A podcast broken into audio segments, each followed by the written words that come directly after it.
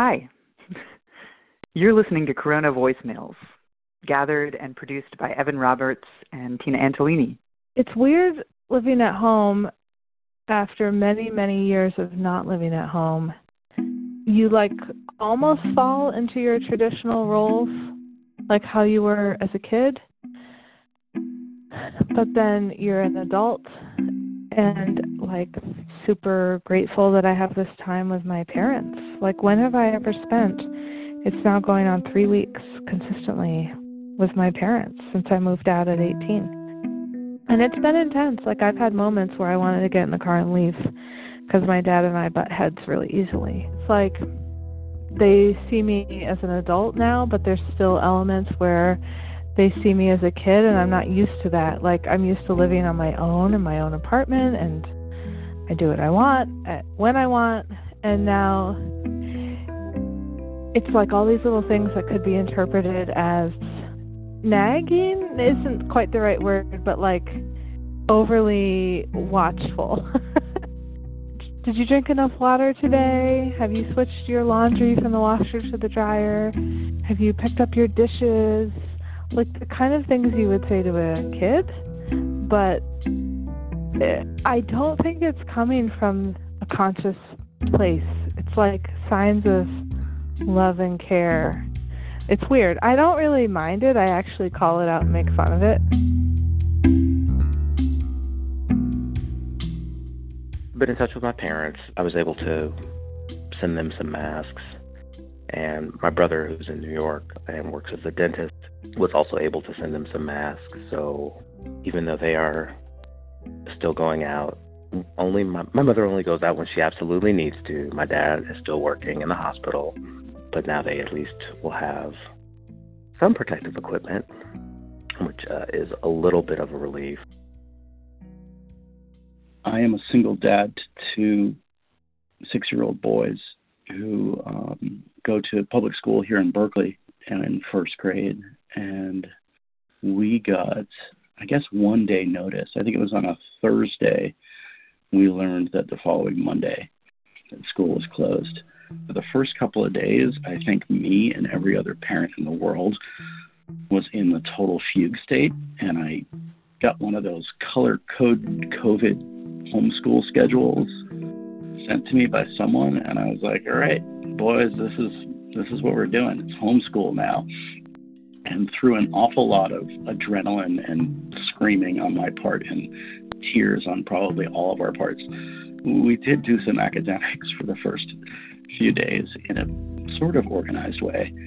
And then I think maybe around Wednesday, I kind of like realized that I'd gone insane and that I was not going to be doing an incredibly detailed, down to the quarter hour COVID homeschool schedule. So I um, I jokingly posted online that the new schedule was like Twinkies for every meal and cartoons and um, movie class. You know, over the past six weeks, we've sort of found a balance. They they do some math, like it's a math game online. They do some reading online, but really we do other stuff. We take a walk through the neighborhood every day. Anyway, maybe a more teaching inclined parent could do it. But I've realized that teaching your own kids is a thankless, horrible, awful job, and that for now, the best thing to do is sort of to focus on on their mental health and on my own. Well, I'm a photographer, and my partner is a emergency room doctor who has been splitting his time between the emergency room and the ICU. So those shifts will be 30 hour shift where he leaves at 5 in the morning one day and comes back at like 11 or 12 the next day and has to go to bed. Meanwhile, uh, I'm home with May, who's two, which is a big a big change. May has been in daycare for a little over a year. I'm a photographer and a filmmaker. So now that um, all of my shoots were the shoots I had planned were canceled. I've been home with May, and I like to say that she's driving me crazy and keeping me sane at the same time because um, I don't really have time to freak out. I don't really have time to Um, read the news. right? Should we call back later?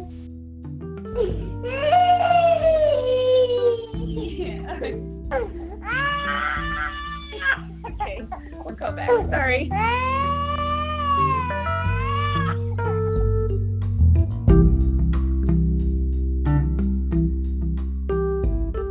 This is Claire and Megan, and we're looking at a magazine. Huh? What is that? A chicken. Yeah, that's an oven-based chicken. I guess I just I, I just am trying to find the things that I'm excited and grateful for. Um, because this is such a challenge, you know, um, with May's dad being at the hospital a lot of the day, most days, right? Yeah. Yeah, dad was at work. Yeah. Dad is at work right now helping people. It's exhausting, but it's also, I think, going to be a time I look back on fondly as this really key year in May's life Yeah. Where I got to see her every day, all day, and I got to really get in sync with her. Yeah. Yes.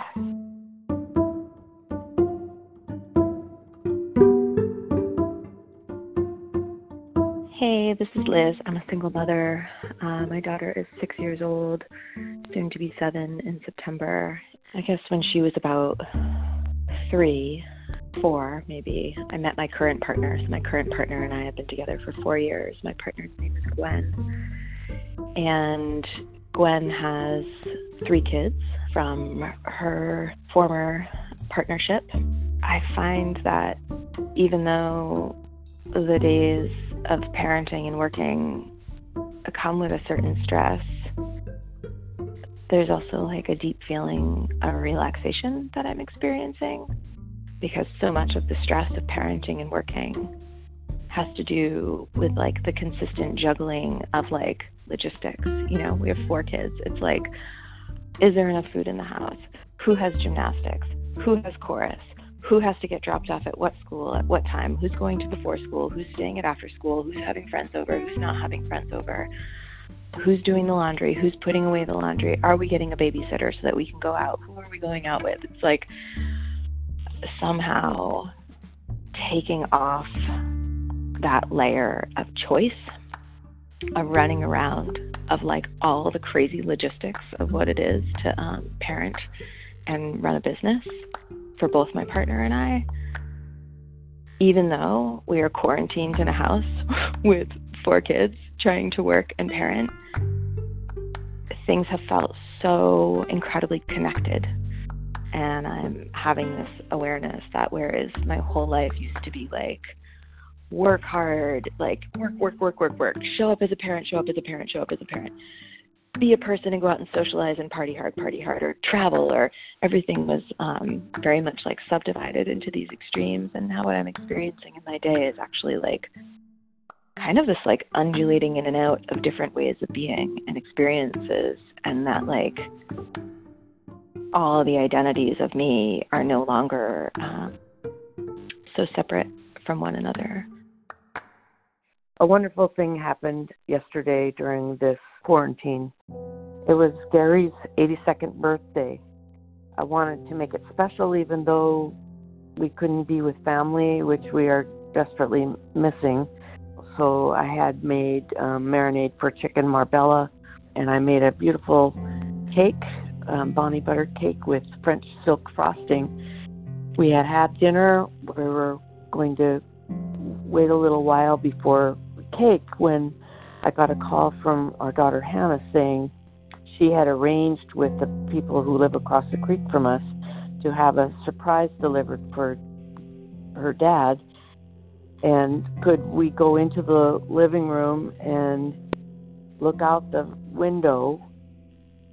What happened was Hannah had worked all day as a physician in Seattle, driven in her car to Lakewood, parked in our driveway, sneaked around the house, and came around to the window and tapped on the window to say happy birthday to her dad. It was just so uplifting just to see her face. And it turns out we went around to the other part of the house and brought a little cafe table out, and she sat about eight feet from us. And then we brought the birthday cake out, lit the candles, and sang happy birthday. Little things like family are the treasures that we know more deeply when there has been an absence of the simple things that we count on day to day. It was just lovely. It makes me glow with appreciation even today.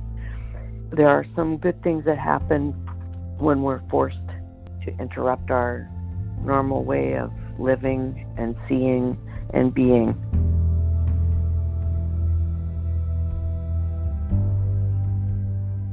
You're listening to Corona Voicemails, gathered and produced by Evan Roberts and Tina Antolini. We have music today from Blue Dot Sessions. To leave your own voicemail, call 415 316 1542. Or follow us on Twitter at Corona Voicemail for updates and links.